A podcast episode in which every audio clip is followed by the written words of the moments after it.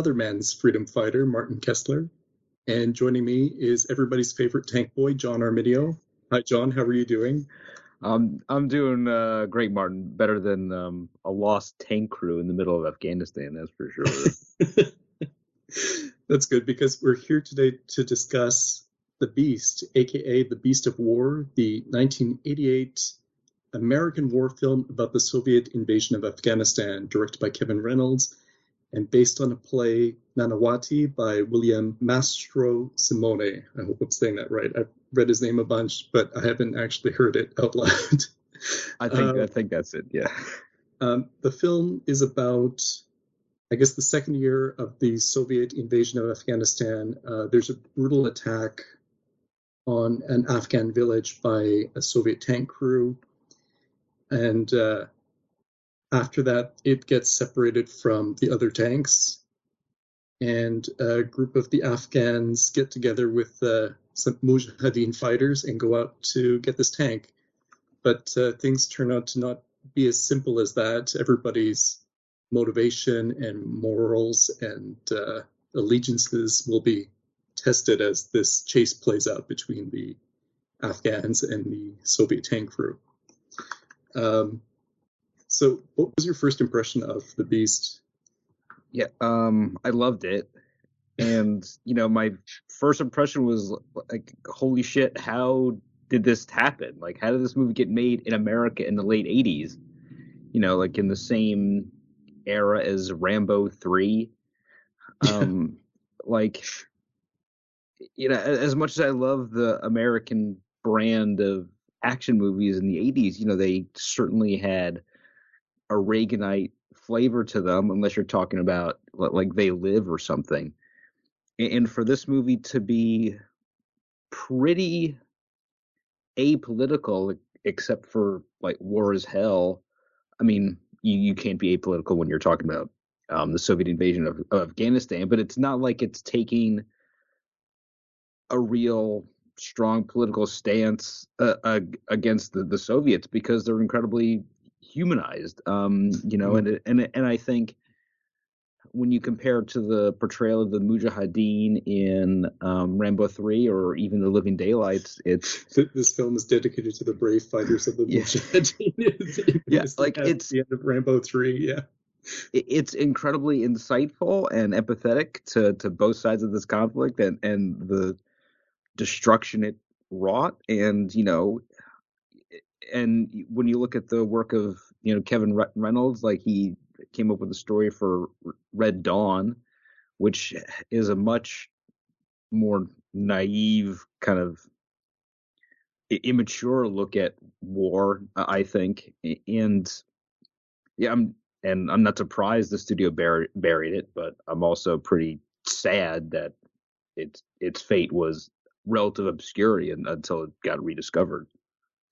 Yeah, I mean, Red Dawn, even though Kevin Reynolds didn't direct it, uh, John Milius did, it kind of feels like the film in his body of work that I would probably compare this the most to. I mean, mm. I know Kevin Reynolds wasn't happy with how Red Dawn turned out, and I think some of that might have been John Milius's direction. Yeah. Uh, actually, I think a lot of it was John Milius's yeah. direction, where uh, you know, I've heard Kevin Reynolds say that like uh, he kind of made it more about um, American exceptionalism, and that wasn't really the intent. The intent was to, I think, put Americans in the shoes of a nation that's being invaded by a, yeah. by a foreign power. Which, like, I, I think like if you look at Red Dawn as as like alternate history or like speculative science fiction kind of what it would be like to actually be invaded by the Soviet Union. I I don't think it would like realistically play out that way. I don't think that's what that story is trying to do. I don't really yeah. think that was the intent with that film, but I think that's how a lot of people watch it. Like paratroopers yeah, suddenly and, and and without warning dropping into rural Colorado. Yeah. um, you know, like I, I, I don't think that was the intent with Reynolds' screenplay. Like, mm-hmm. um, I mean, I remember something Philip Kaufman said about why he thought The Unbearable Lightness of Being film adaptation did well basically everywhere except America, and he said he thought it's maybe because Americans don't, most Americans don't really understand what it's like to have foreign tanks in their streets. Like you know, they don't understand what that feels like and yeah. how to how to approach that. So I think like what Kevin Reynolds was maybe trying to do with Red Dawn is to put an American audience in the shoes of people in other nations who are in that position, you know, and I'm not sure that's quite how the film turned out, but you can see a lot of that intent, I think, like in the text of the film, and there's definitely analogies drawn in Red Dawn between, you know, the American uh, rebels, the Wolverines fighting the Soviets, and you know, for instance, the Viet Cong, or mm. you know, they even name drop um, the Afghanis in that movie because that war, you know, the Soviet invasion of Afghanistan was happening while Red Dawn was coming out. So, uh, you know, and you dress up Charlie Sheen like a Mujahideen fighter in that movie. Yeah. Like some of that, it, it, like going back and watching it now, I'm like, oh, like some of this is actually pretty on the nose, even though I think like that message does kind of get muted. And, and I think with Milius directing, like he so fetishized the military and and Theodore Roosevelt, you know, going off on his own little boy's own adventure that I I think it's hard not to read it as a self insert. Like sure. like th- th- this is how I wish my late teens, early twenties really were, and it, it's hard to take it seriously as um an intent to show America how terrible a foreign invasion would be. And and I mean like, you know, John Milius I think is is a great filmmaker, you know, I think he's problematic in a lot of ways, but so are a lot of filmmakers. Um, and I and I think that's one where his personal outlook sort of interfered with his filmmaking, whereas something like Conan, I think it actually helped it. Sure, I, I think that's absolutely right. I would say. So anyway, like I think by the time Kevin Reynolds comes across the play mm-hmm. Nanawatai by uh, Mastrosimone, like I think he kind of found material that said what he was maybe trying to say with Red Dawn. Yeah. Uh, in, in, a way that's maybe even more effective and, I, well, I would actually say like definitely more effective and yeah. more, more, subtle. Um, I mean, this wasn't his first film. I, I, think like between Red Dawn and this, he directed Fandango, which is like a pretty well liked, well remembered movie, um, and that kind of kicked off his whole collaboration with Kevin Costner, which um, I found out just doing research for this that apparently Kevin Costner really wanted to play the uh, Jason Patric role in The Beast. The, oh uh, wow! Uh, Soviet soldier with a conscience who thinks for himself. Um, yeah. And uh, I guess it basically came down to like Kevin Reynolds saying like, "Hey, you're my friend, but you're not right for this part," which I think is like the right decision. You know, there's definitely yeah. lines and things that like I, I tried to picture Kevin Costner in it, and like you know, Jason Patric I think was the right, absolutely the right choice. Um, yeah, for sure. I guess he had done uh, Lost Boys, but it hadn't been released yet when he was filming this. So yeah, so I, I think yeah to, to get somebody so green at, at least as far as American audiences were, were concerned, I think is like definitely the right choice. Yeah, like that that all these Russians were blank slates to to to a, a, viewer, I think is kind of essential to this movie because I think if you cast a movie star, you know, I know Costner wasn't what he was like a few years yeah. later at at this point, but I think if the more you make these characters recognizable, the more you immediately start to root for them, and I think it's sort of essential for the the emotions of this movie for you to be confused about who you're you're rooting for, even if like it's difficult to root for anybody really. Right. I mean, one of the great kind of reversals in this film is that uh, I mean, you have that brutal attack on the village. You know, they gas the woman, they shoot the goats, they blow up the mosque, they run the man over with the tank tread. Yeah, they, they poison uh, the water. Poison. You know, it's this incredibly brutal attack, and then, you know, the the gas masks come off, and you know the Soviets are being played by American actors speaking with American accents, and it's like saying, okay, these are the characters we're asking you to identify with in this situation. It's not the not the heroic rebels. It's not the the people that something unjust has happened to. It's kind of saying, well, you know, consider putting yourself in the shoes of these Soviet characters, which is sort of an unexpected flip, I think, for an American audience. Yeah, and, and I think it's even brave to not even address the fact that like Americans and also British, you know, military advisors and intelligence services are there in Afghanistan. They were there from the beginning, and the, the, it's not even mentioned that oh yeah. maybe maybe we can get you know to the Americans to yeah because you know you're the uh, Constantine is sort of like in between uh, like he's sort of stateless through the yeah. because of the events of the film and there's no like mention that there's a third way for him to maybe continue to exist at, after the, the events of the film. It's it's just between the Mujahideen and the Soviets. And like a lot of films, I think they would try to work in. I always think of them as like the journalist character. Like, oh, here's the the American journalists. We're going to put them yeah, into yeah, the story yeah. to have that like kind of entry point. And it's not the film never bothers with that. And I, I think because of that, it kind of forces you to consider who you identify with at various points of the movie in in more complicated ways than just looking from an outside observer. Uh, and all credit to yeah. Mastrosimone for you know, not being interested in that story as the original playwright. Like, yes, he he went like we can get into the crazy story of him writing this play. Yeah, uh, but he was he was not interested in his own perspective. He was interested in the perspective of the Afghans and their struggle yeah. against the Soviets. And I think like this film strikes a really, really careful balance of making you empathetic for both parties, even though mm-hmm. like I think in the film you can say the Soviets are the antagonists. Uh, George Dzundza's character, the tank commander, he's like the antagonist, but you also still feel for him. I think you feel for all these characters and you kind of understand they all have different motivations and they're all sort of in conflict with each other and it's it's using that to ask bigger questions about war and about cycles of violence and that sort of thing. Yeah. Also, like George Dzundza, like um, he, he's like one of the few kind of older actors in the group because you have a lot of like younger up and coming people, Jason Patric uh, Steve Bauer, Stephen Baldwin, who's surprisingly good in this movie. Yeah, he's he's great. uh, uh, Don Harvey, you know, you have a couple of people like that, but like George Dzundza I'd seen him in other films. You know, he's somebody I was like, oh, like he's good, he's good.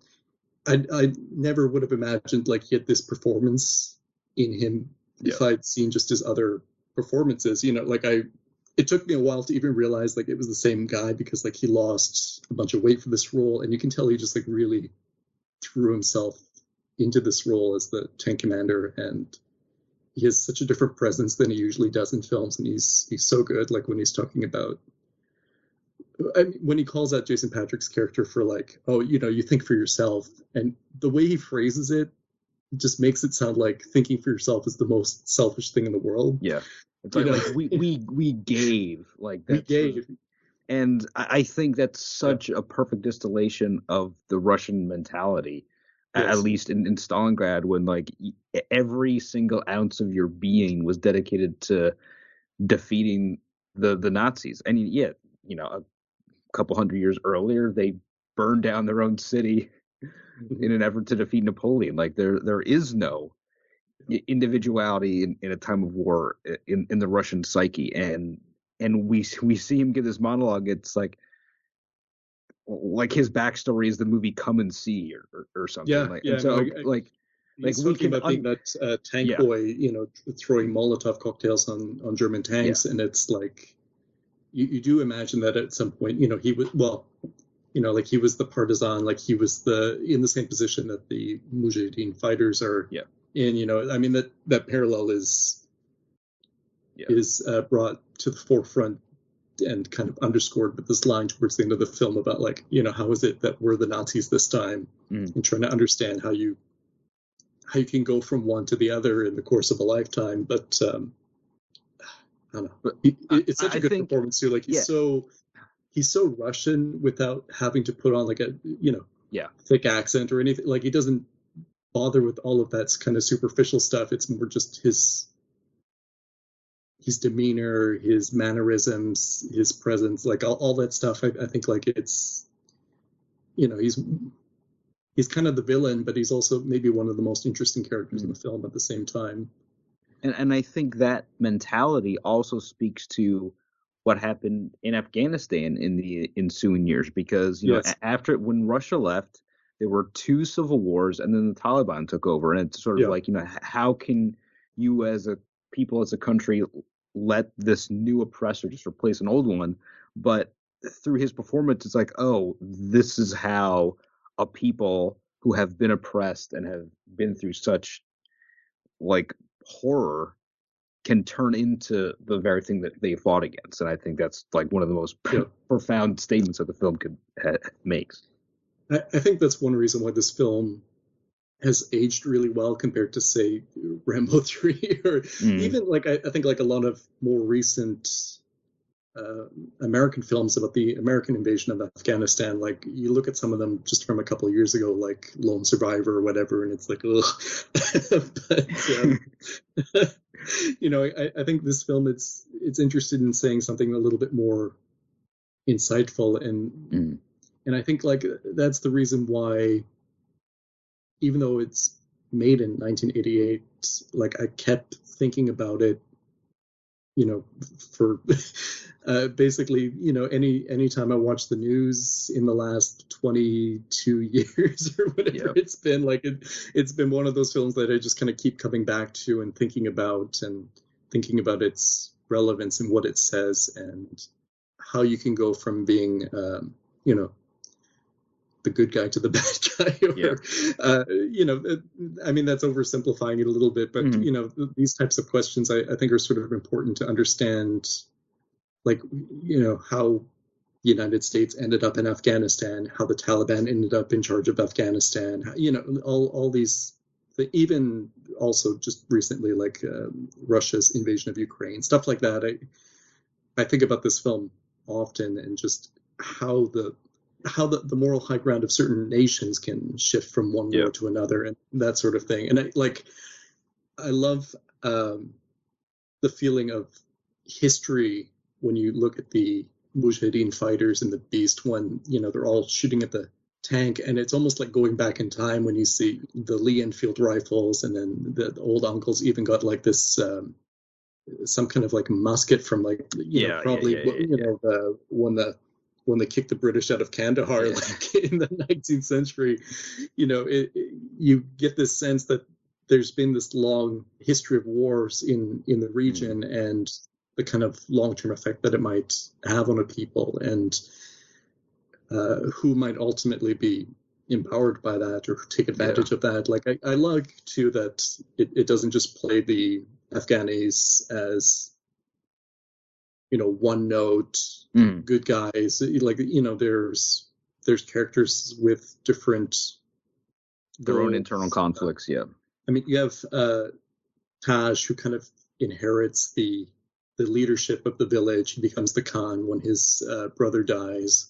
And you know he's just somebody you get the sense that he's in over his head and he's trying to do the right thing and he's trying to figure out what that is. And he's a young guy who's put in this position of leadership and uh, you know you've got his cousin um, Mustafa. Mustafa, and like yep.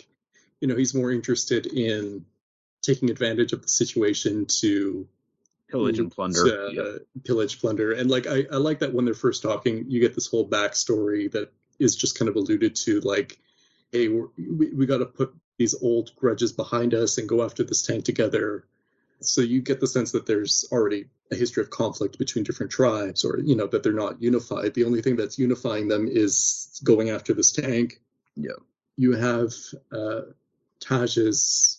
She's not quite his sister-in-law, but she was like engaged to his brother who gets killed, and she's out for vengeance, and she's not necessarily interested in doing the right thing. It's just she's after vengeance and I, I love uh, that kind of through line of the women. You know, at the very beginning when they're all throwing the rocks at the tank, and it's this sort of impotent gesture. You know, like mm-hmm. they're, they're, just bouncing off the tank; it doesn't do anything, but they kind of keep following and keep following. And like ultimately, what brings the tank down at the end, it's when they set off the plastic explosives, and it's it's rocks drop down on the tank. Yeah, um, and, and I I don't know how much Mastrosimone was cognizant of the fact that you know Afghan women are just so enormously oppressed. Eh, it, it, Yeah. You know, you know, for decades and, and, and decades under the Taliban, and and for for them to be, you know, the ones who are crying the loudest for the blood of the Soviets and to have such and to take such an instrumental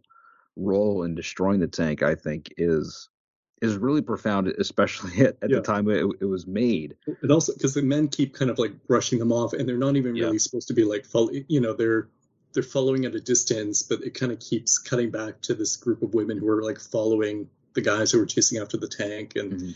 they're gonna get that tank no matter what. But Yeah. you know, there are all these like great little touches too. Like when uh, the group of women find uh, Constantine tied to the rock, their faces are uncovered and they're throwing rocks at him. But when the guys show up, like the Afghan They- they guys, cover then they cover their face, yeah. faces because it's Yeah. like you know they don't even really consider the Russians men. Mhm. Like you know when uh, Constantine's asking for Nanawatai, which is like sanctuary, mercy. You know they have that line about like ah like even a crow can talk. It doesn't make it a man. You know Yeah, yeah, yeah. neither you know they're not men and neither are Russians. yeah. You know they're not going to extend these uh, Afghan values to a Soviet invader, but Taj kind of steps in and he's the one who's trying to upkeep these old values, these uh, Afghan traditional values, and you know that means not throwing out sanctuary even to their enemy.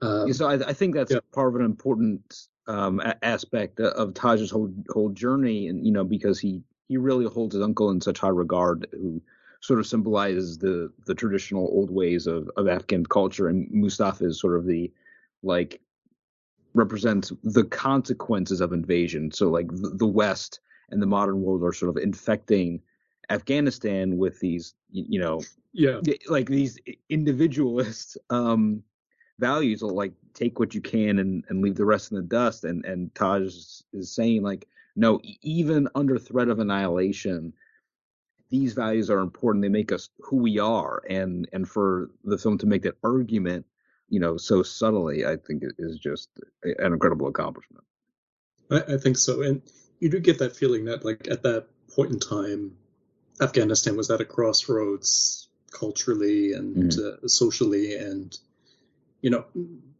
the film kind of suggests that maybe it's, they're not going to go down the right path at the end. Like, you know, Yeah. when the women come back after they murder the tank commander, uh, even though Taj told them not to, basically. And, like, she's and they're just covered in blood look on her face covered in blood. Yeah. And you know, she mentions the other two got away, but it's like you get the sense that Taj, people like him, aren't going to keep that traditional way of life. That it's it's past some kind of tipping. And of course, like Afghanistan's changed a lot since you know the 1970s to today. But um, you know, it feels like that idea that you know a nation can be at that certain crossroads where you're either going to maintain these values or things are going to change, maybe not for the better. I, I think that's captured really well in this. Also, like, I, it's kind of interesting that that Kipling quote at the beginning specifically mentions the Afghan Yeah. women. all right I, I wonder i wonder that's that's such like a balls of steel move to begin your movie with so i want to i just want to read that real quick All right. when you're wounded and left in afghanistan's plains and the women come out to cut up your remains just roll your rifle and blow out your brains and go to your god like a soldier Like- it's great stuff. like holy shit like like if the if the afghan women come for you just kill yourself a, a better way to go out. Well, I, I like that it starts with that quote, and then it cuts to like a pretty idyllic presentation of Afghan life. You know, you get that village, and it's like whenever the, you know the soldiers in the movie talk about like oh, like Afghanistan, there's that irony of like they're kind of the ones who are making it this like hellish place. You know, like yeah, yeah. when the when the uh, Soviets poison the water, and then later the uh, helicopter crew they drink the water and you know and they end up inadvertently killing their own men. Then they're like, ugh, like Afghanistan. but, Yeah. but they're the ones who did it. You know, like the, there's that sense of um, like, oh, what a hellhole. But you know, if you're the ones who are making it the hellhole, then I don't know what to tell you. so Yeah, and I think that's a, a great example of regular soldiers being caught up in the systemic hell of a war. You know, Yes. like if you're 20 years old um, in, in a foreign country and being told to poison every watering hole that you find to um, stymie the guerrilla resistance, you're not thinking, well, in a week we might need this watering hole. You're just trying to not get killed by your own, you know, commanding officer. And it's, and, and I think that's led to all sorts of tragedies, you know, in any field of conflict, and that, that includes the American military for sure. also the tank commander there's a real like fatalism to his commitment to this tank and this mission Yeah. like whatever happens he does not want to give up this tank you know they have a chance to escape on the helicopter and he's like no like we're tankers we're going back in the tank and like you see how crushed his uh, two crewmen are that they have to get back in that tank and It's, it's leaking oil. They barely have any gas left. The, the, it's overheating. the, the engine's seizing up. They don't have any ammo. you know what that's something else i really love about this film is like there's not really like a decisive moment except maybe at the very end when it gets crushed by the rocks but it's like a slow kind of grinding down of this tank Yeah. like you just feel like the tank's just getting like worn down and it's running out of ammo and you know runs out of this kind of ammo and that kind of ammo and when he talks about their standing orders like out of commission become a pillbox out of ammo become a bunker out of time become heroes it's like Yeah. jeez It, you know it's but kind of a metaphor for the Soviet Union de- deteriorating as it's in Afghanistan. um, I mean, the tank itself, I think, is like kind of this metaphor for the Soviet invasion itself, or maybe all, all war, maybe. Um, and again, like the the title, one release of the film is uh, "The Beast of War," which makes me think of the tank as as this representation of war and Mhm. you know it's interesting to me that like when constantine kind of defects switches sides and you know promises to help them kill the tank like he's not really joining the mujahideen like he's he's just got this one objective to kill the tank and not necessarily kill the crewmen inside and in fact Yeah. like when they finally do stop the tank he asks for mercy sanctuary for the tankers Yeah. Yeah, because like, the, you, the, you can the see how like Corn Taj is when he's like, you know, are you an angel or are you a devil? Like, what, Yeah. you know, what are you trying to do here? Um, because the, the commander leaves him basically crucified on a rock Yeah. to, to be killed by the mujahideen or the elements uh, and and they they put a a grenade under his head so you can understand why he wants to kill the people even if they're his own countrymen uh, who who put him in that that, that situation Yeah. and so at that point he's as driven by revenge as as the mujahideen are but then when encountering his tank crew to see, and seeing from another perspective how helpless they are, he doesn't want to murder them anymore.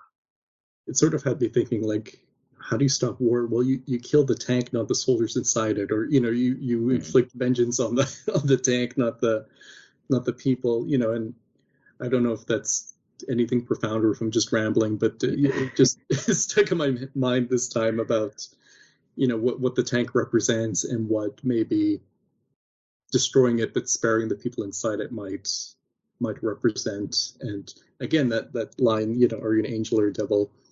That that would not work with Kevin Costner. No. but you know it like at the very end he, he has an opportunity. He could stay with the Afghanis and he doesn't. Mhm.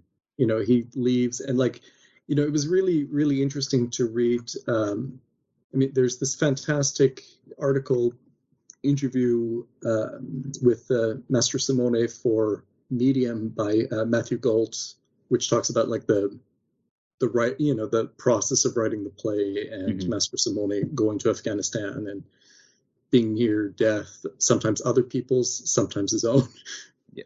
uh, Well, yeah, But, it's but like you know when he talks about like the afghanis shooting the captured russian soldiers after they offered to let him interview them and he he said like you know i didn't want to interview them because i knew like as soon as i stopped it would mean their deaths and i i wanted no part in this and it's like I, you know i could see I could see that kind of feeling carried over to like the end of the film with uh, Constantine. Like, I, I want no part in this.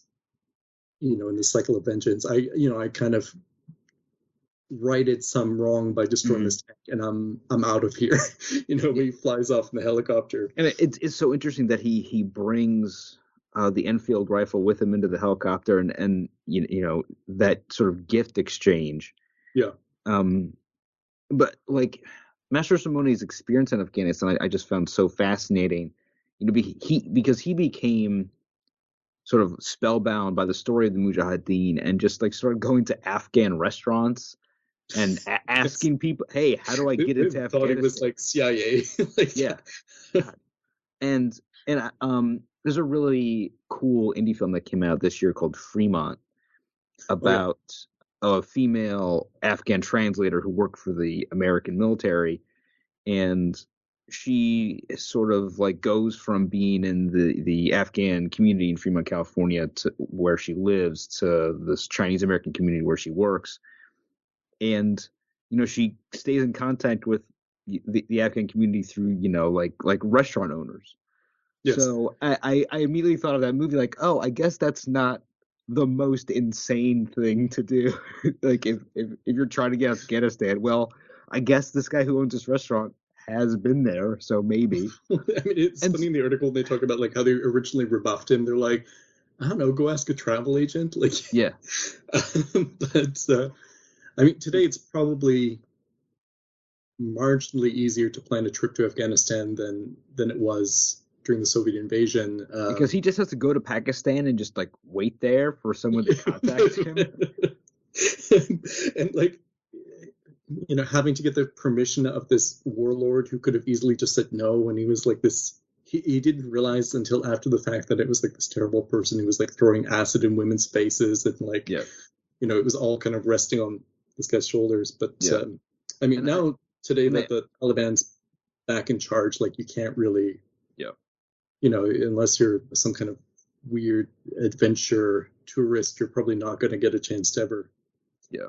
go visit I, I saw this video on on youtube um, about a guy i think he was british he put like lord he got like one of those like you pay 20 bucks and you can add lord to your oh yeah yeah name. yeah.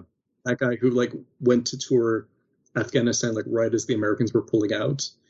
This like weird tourist kind of tourism thing? yeah. Yeah no it, it like it's always kind of strange to me to to see that. Like I, I kind of get it but at the same time it's like oh I I wouldn't do that. Yeah it's also like such a like a fucking white person thing to do.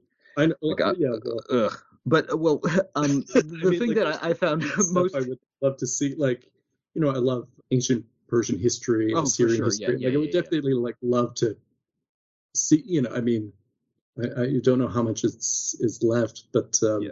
and, you know, and like, Baghdad is one of the most. You see, historical like, cities in the world Afghani Buddhas being destroyed, stuff like that. It's like uh, it's, it's sad because you're going to lose that history. But um, I, I think like people who kind of want to just go to say that like I, I was there while you know Americans were pulling out, or I, I was Yeah. there while the Taliban was in charge. I, I think that's a little bit strange. So. because there's a lot of that sort of mentality with people trying to tour uh, Chernobyl and, and that kind of thing. Yeah, Which, I mean, there's a like- lot of tourism there, but Yeah, it's like why why would you why would you want to? I don't know. But I the- guess like you know I can kind of understand it, but at the same time it's like don't- just don't. yeah because the the thing i found most profound from Mastrosimone's visit there was um he it, he probably got some sort of waterborne illness from drinking this like mountain stream. And um this village eventually found him and when they discovered he was american not soviet um like this woman who lost everything in the war basically killed the one thing she had a goat to feed him. And that sort of afghan hospitality is the reason he's alive and i think profoundly affected him and so he wanted to tell the story of these people and and i, I hear that about you know the hospitality behind um like syrian culture um and, and Yes. afghan culture and like it's such a tragedy that those ways of life of being extraordinarily generous are being obliterated be, because of armed conflict. Yeah. I mean that that comes across in the film when they're talking about the Pashto values. Yeah. There's, um, I mean, like Nanawatai is the one that's kind of at the core of this film, but you know the two others, it's like retribution and hospitality. Mm, Those yeah. together are like the the three kind of code of honor values that come up in this film. Um, and we haven't really talked much about the uh, translator character Samad. Samad, played by uh, Erick Avari, who I, I think is really good in this film, as somebody who's Yeah. kind of also sort of straddling in between these two these two cultures, these two nations. Like he's um, the character's Afghan, and he's working as a translator for the Soviets, and you know he went to university and he's educated and he's a communist, but like he's kind of you know he's somebody who wants to see his nation brought into the 20th century, but at the same time you see like the the racism and it's almost like not even racism it's more like paranoia that's coming off of the tank commander that you know he's just an afghani and he's like and the other afghani he's going to deliver the tank to the mujahideen. So he ends up murdering the translator. And i mean you hear stories about that sort of thing happening but uh, he's the character that kind of imparts those values on constantine on Jason Patric's character. And that's what saves his life and, and it also sort of Yeah. speaks to like like what the hell are the Soviets even doing there? Like if Yeah. they look down on the Afghans so much that they're going to kill their own translator, like why even bother inv- invade this country if, if And, you're well, not like, even going to value their the character's like trying to prove that like I'm loyal to this cause. Actually, like you know when they're when they have the um, misfire, the shell doesn't go off. He's the one who volunteers to go and take it out. Right? Like it's Yeah. You know, there, there's a few moments like that where he kind of tries to appease them, tries to prove that he's he's loyal and dependable, and like that doesn't save him. You know, and they, there's a, there's a great exchange between Constantine and the commander, where the commander asks him, "Why do you trust him?" And Constantine Yeah. says, "Because he's trying his best." yes, And and you know when when one of his when one of the other tank crew is like drinking brake fluid filtered through bread, uh, a, a, a translator trying his best can carry a lot of weight. Yeah, yeah. I was wondering, what do you think about the whole like David and Goliath comparison that it makes? Yeah, I, I think that's um I think that was a comparison that I'm sure a lot of people are making between the Afghans and the Soviets and between the, the Vietnamese and the Americans. But I, I think it also uh, uh, speaks to the very important aspect of, of Islam in, Yes, in in the Mujahideen. You, you know that th- this is a, a holy war for them. It's it's not just about repelling an invader. It's about you know serving Allah. And so I, I think if they're able to point to the Quran as a metaphor for their personal and national conflict, I, I think that's extremely important to to the fighters, and and I think the the film captures that pretty well because it's it's a very effective scene when they come across this guy in the middle of the desert, like sort of screaming around a fire. yeah, It it feels very. Um, I'll, I'll use the word biblical because I don't think Quranic is is the is the correct terminology, but it, I get what you mean. Yeah, it, it seems like something from it- the ancient world has has sort of emerged in the 20th century. yes. And, like the tank um, it was funny. Like that article also included this little doodle that Mastrosimone did at like you know in the middle of the night when he woke up from a dream of these people you know throwing spears and shooting Yeah. arrows at this tank and it's like this mythological monster you know it becomes like a dragon or something you know which uh, again like that that's uh, a reason why i kind of like the title of the beast or the beast of war it, it kind of personifies that tank and Um, There's a, a was a really cool uh, mini series that came out maybe a year year and a half ago called 20th Century Men about sort of an alternate history where if there was like a super soldier program during the Afghan war okay. and and so Afghanistan becomes not only a proxy war between the Americans and the Soviets, but a proxy war between competing super soldier programs. And I, I couldn't help but think of that series when watching the film because, like, the the humans themselves become the beast like they become the embodiment of war in themselves like the, the entire national value system of east and west are, are embodied in these living monsters and the afghans are and their own values are caught in between. So if this topic interests anybody i highly recommend 20th century men from I- image comics. I, haven't heard of it before but this sounds right up my alley. This Yeah. sounds really cool.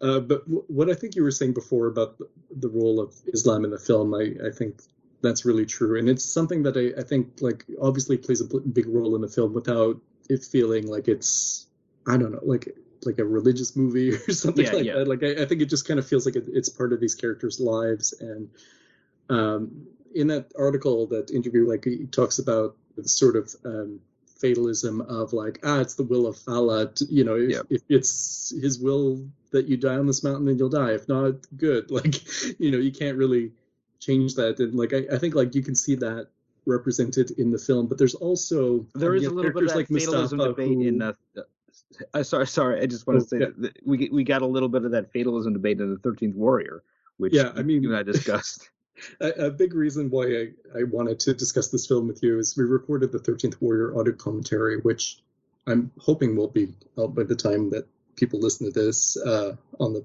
Pink Smoke Patreon. But um, I was like, what would be a good follow up to that conversation? And I feel like this film just had like a lot of carryover with Mhm. some of the themes, the religious themes, the cultural themes. I mean, the language stuff. We talked a little bit about the um, Russian being done in English, but like some of the the ways that they have to kind of communicate without really having any language. You know, Taj and Constantine, like I, I love those moments when they're trying to use hand gestures and they're trying to use sounds and kaboom and stuff like that just to kind of be understood. And it's like, you know, even though they're two characters can't who can't really understand each other, that chase when they're trying to make it to the canyon, uh, to the pass to destroy the tank, it's like they're the only two kind of keeping up uh, with each other. Like, you know, Mustafa's kind of hanging back because he got his helicopter, and there's like,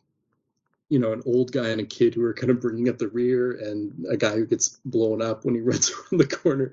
You know, so it's basically just uh, Taj and Constantine, and like, um, you know, I just like that.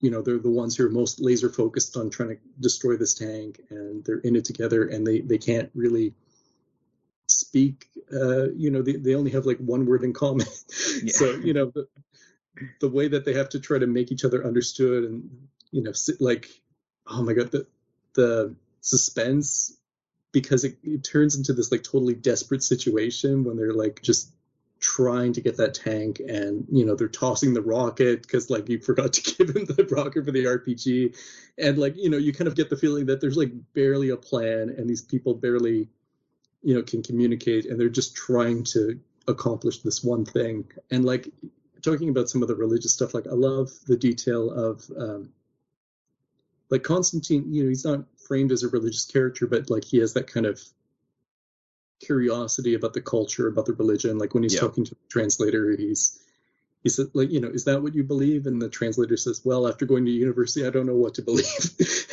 Which I think like if, line. if i can balance my dialectical materialism with, with my faith then that's my business. Like great um, but like Constantine, you know, you, you get the sense that like there's a curiosity there, or there's like an openness there, and I love, um, Mhm. you know, he's got those little round glasses, and like one of them breaks. I think it's like a little homage to Battleship Potemkin with the broken Oh, glasses. yeah yeah yeah yeah Uh, but like when he finally takes the shot with the RPG at the tank, I love that. He, he, first, he takes the glasses off, and then he just closes his eyes when he fires. it's like you know, it's an act of faith shooting this tank with the Mhm. RPG. So you know, there's details like that, and even just I, I think like the idea of um, a holy war. It's like um, you don't start the holy war. The invader decides that it's a holy war because like the beginning, it's so apocalyptic and like you know the flamethrowers and crushing people and it's it's like the end of the world or something yeah. and you get the sense that there's a sort of righteousness to trying to set this right and you know it's it's not like um a holy war in the sense that like oh we're gonna go and convert people. It's like it's a holy war in the sense that we're trying to do what's what's right. Yes, I, I think there's a sense of having a holy mission. Like if you believe yeah. that, you know, you're the people of God and this army of professed atheism is coming to crush your entire civilization, the the holiness and the the divine necessity of this war, I, I'm I'm sure was a great motivator, and and that's yeah. why that the Taliban would eventually come to power because those were the people that survived this the Soviet invasion. Yeah, I mean Kevin Reynolds. I feel like these are themes that kind of pop up in a couple of his movies. Like, uh, I mean, even Robin Hood with Kevin Costner, sort of deals with the friendship between a character who's Christian and a character who's Muslim. But mm-hmm. um, like, I, I always think of maybe I would say this is my favorite Kevin Reynolds movie, but after this is uh, probably Rapa Nui, which is kind of another forgotten film about uh, Easter Island, and like that film takes a very different approach to religion. It's almost like the counterpoint to some of this stuff. But uh, I feel like Kevin Reynolds is one of those guys who doesn't really always get uh, yeah credit for being you know an interesting filmmaker with uh, consistent themes and things that he explores. I guess because you know, mostly people I, I think think of him for either Robin Hood, which was a commercial success, or Waterworld, which was a commercial failure. Yeah, uh, but I mean, you know, it, but, it's so like the action is so clear and thrilling in this movie. There's great yeah. moments of suspense. Like you, you really are on the edge of your seat, and like the the human drama is communicated so effectively. No, it's. I mean, as much as we're talking about this film in a kind of like intellectual dissected themes and ideas kind of way. Like it's also just exciting. It's yeah, entertaining. You know, like it fucking chase, rules. it's it's great.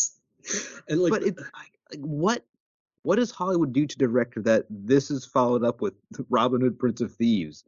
Yeah, like, yeah. like if if ever there was a mid movie, that's it. and I, I, know it was, a, it was a commercial blockbuster, but man, that's a movie that could well, I think put, like put you to you sleep. Know, again, Kevin Reynolds, like he kind of parlayed that into doing Rapa Nui, which yeah. um, which is a film that like has pretty much disappeared from existence. I saw that it's it's finally getting a Blu-ray. Uh, I'm gonna have to pick that up, but like I think it's one of those Warner Archive ones that has like no special features though, so yeah. I'm a little bit bummed. But like that's a film I, I've seen I think exactly twice, like once in uh, probably like 1995 when it came out on video, and then like hmm. again as an adult, and it's like every scene is just like burnt into my memory. Oh wow! Uh, but uh, you know, and then like I, I think after Waterworld flopped, um, you know, he's had like other attempts at kind of doing something commercial, like uh, Count of Monte Cristo, but um, or that even like that that Tristan and Isolde film. I don't think it I don't know if it did super well. The um, no Scott produced with um, uh, what's his face James Franco. James Franco is in Tristan and Isolde. Um, and I, I, think like maybe after that, his career kind of slumped. And the, the, last thing I think I've seen of him was that movie uh, Risen with uh, Joseph Fiennes, which mm-hmm. um, also did not do very well. Yeah, I, I think probably because it kind of feels like like a Christian movie that also kind of rebuffs the Christian movie audience. I think like mm-hmm. it's kind of a weird film. Um, I didn't really love it. it. It's kind of an interesting idea, but it's like one of those films where I, I kind of get why that one didn't do well because it's like, oh, who's this for? And now I think he, I think he does like TV stuff. I think he probably shoots maybe a bunch of those Kevin Costner TV shows that I yeah. don't watch. Yeah, um, but I mean, there there is a, um, a really interesting thread about like faith and destiny in Count of Monte Cristo. You yes. know, because the, the, the guy who who who saves um, the titular character, um, you know, is a is a priest who preaches to him about faith as he's teaching him to, you know, swashbuckle. Um, and the, and, the importance, and, I think, of like myths or telling parables like you know what, what kind of story is it? it? it's a parable it's like a david mm-hmm. and goliath you know where you feel like this little story has much larger implications uh, I, I, think that's kind of true of a lot of his movies and like there's ecological themes that come up there's uh, there are ideas that are consistent, I think, through his body of work. But um, you know, again, now I think maybe he's just sort of fallen into that like TV hole of. Uh, yeah. I, I don't watch these Kevin Costner shows. There's like a bunch of them. Yellowstone and it, it set her up. Uh, yeah, yeah. I, I don't I don't know.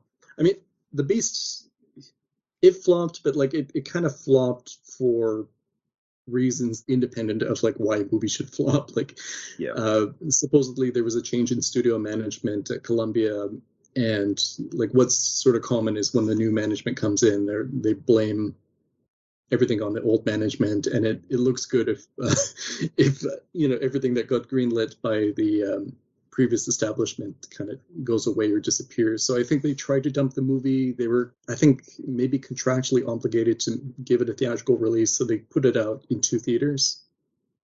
Yeah. Uh, in in New York and Los Angeles, and that was it. So like, you know, I, I've seen. I was looking through like some other podcasts and things just to kind of get a sense of what people thought of this movie, and I heard some people be like, oh, I wonder why it flopped. Oh, well, I guess it was because it was up against these movies. It's like, no, it's because it was in two theaters and that was yeah. it. Like, I, I, think probably had it been given a wider release, I think it probably would have done okay. I mean, it's still kind of an unusual film and. Uh, it would need to have been marketed very smartly, I think, yeah. especially especially in 1988. Um, I think it would have been a critical success. Yeah, I, I think so. Um, I mean, it has picked up like a cult audience. Like mm-hmm. who who loves this movie are tank people, who people who love military history. Like awesome. I, I know a lot of people talk about this as like, oh, that's the tank movie. It's like the holy grail of tank movies because it it actually gets almost everything right and um, it's got a real uh, T55 tank. It's it's so cinematic. it's like the coolest looking thing in the planet. the, the, way that it's filmed. Um, I mean, the, we haven't really talked about the cinematography, but this is like a good looking film. It looks like an art movie, you know, or maybe that's the wrong word, but like it doesn't look like it's it's trying to be like an action blockbuster or anything like that. It, it has a really interesting look to it, and um, uh, it's shot by Doug Milsome, who got started working for Kubrick. I think he was the camera assist, on um, Barry Lyndon. He shot uh, Full Metal Jacket, a bunch of stuff. Uh, I think he's retired now since his son died tragically. But uh, no, that's too bad. I, I just love the look of this film, the kind of earthy hues, the way it captures the. I mean, it's the Sinai Desert standing in for Afghanistan, but it just looks great. Like all the weird yeah, yeah, yeah. mountain formations. There's like at the pass, there's like those weird rocks that have this like swirly shape to them, and it pans across and it just looks so great. But um, I love all the shots of like just the tank moving and kicking up dust and how it fits up the frame, how it fills the frame. I, I think it's it's fantastic. I, I love the look of this movie. Yeah, and and like the you know there's a scene where they they set up these like radar devices to um try and detect enemy movement at night, and the tank just starts like firing um, like its flamethrower and machine guns, you know, into the dark, and it just so incredibly cinematic and yeah. and and and you feel the desperation of the tanker as they're firing blindly. It's it's pretty incredible. After when they say, "Oh, it you know, we killed a herd of deer," but then when yeah. you see it, it's it's like an ibex or something weird. It's like, mm. oh, that's not a deer. That's a that's a something. I, I think they do have deer in Afghanistan, but they're like little vampire looking things. I don't know. I, I might be completely wrong, but I think Afghanistan has has deer with vampire teeth. Um, and it, another great moment is when the the the Afghans come across the deer and the and they just think it's oh, the, Soviet, say, oh, the Soviets will kill anything. Like, yeah, they just kill to kill.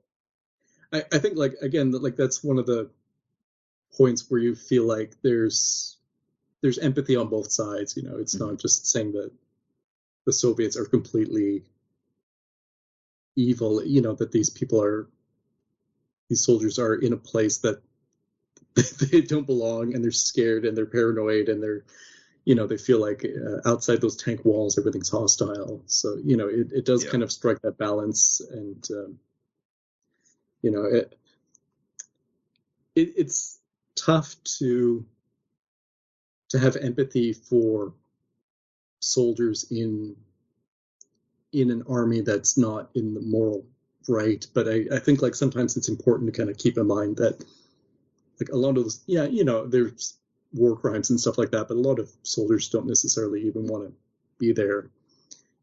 Um, yeah, I mean, e- even in the the conflict in Ukraine, you know, there's Yeah. just so many like prisoners or yeah, or um, teenagers who were conscripted into the Russian army that like it's hard to it's hard to sympathize with them, but it's also hard to hate them yeah. for being there.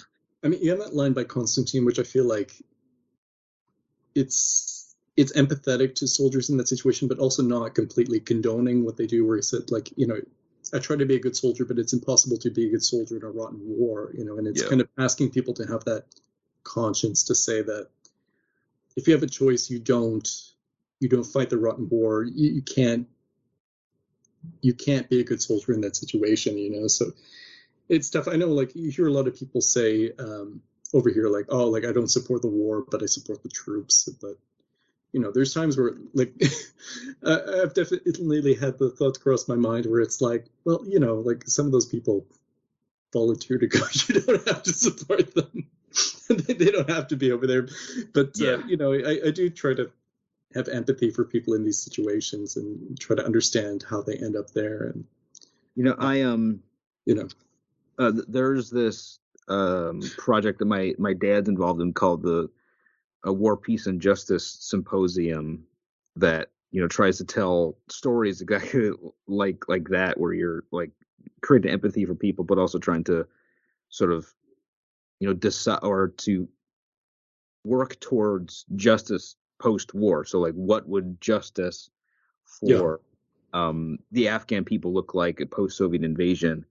and they recently hosted an art exhibit called the Joe Bonham Project, which is named after the the main character in Johnny Got His Gun, and it's um like combat art. Uh, so it's both civilian and military and ex-military artists drawing portraits of you know wounded veterans, um, Mhm. most mostly done when they were like at Walter Reed and it's you know pretty harrowing. You know, like W amputees, people with like tubes in their in their chests, and you know, a lot of these artists are fervently against the war, yes, but they're so incredibly affected by the stories of you know these men who like dove on a grenade and survived that um that it, it's it's a real sort of profound example of how you can have empathy for people in these in these situations even if you're against what they're doing.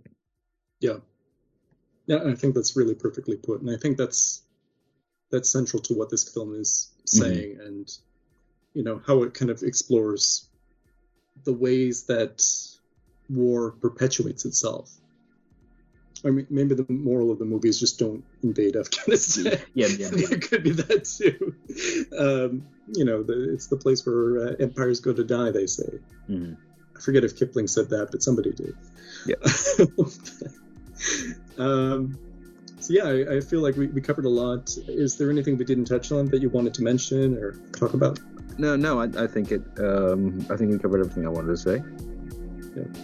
No, uh, great, great movie. I, yeah yeah I think yeah like, yeah. So, uh, thank you for joining me, Oh, John. And my, my pleasure thanks for finally uh, pushing me to watch it it has been on my watch list for a while I'm glad. Uh, I'm glad this worked out.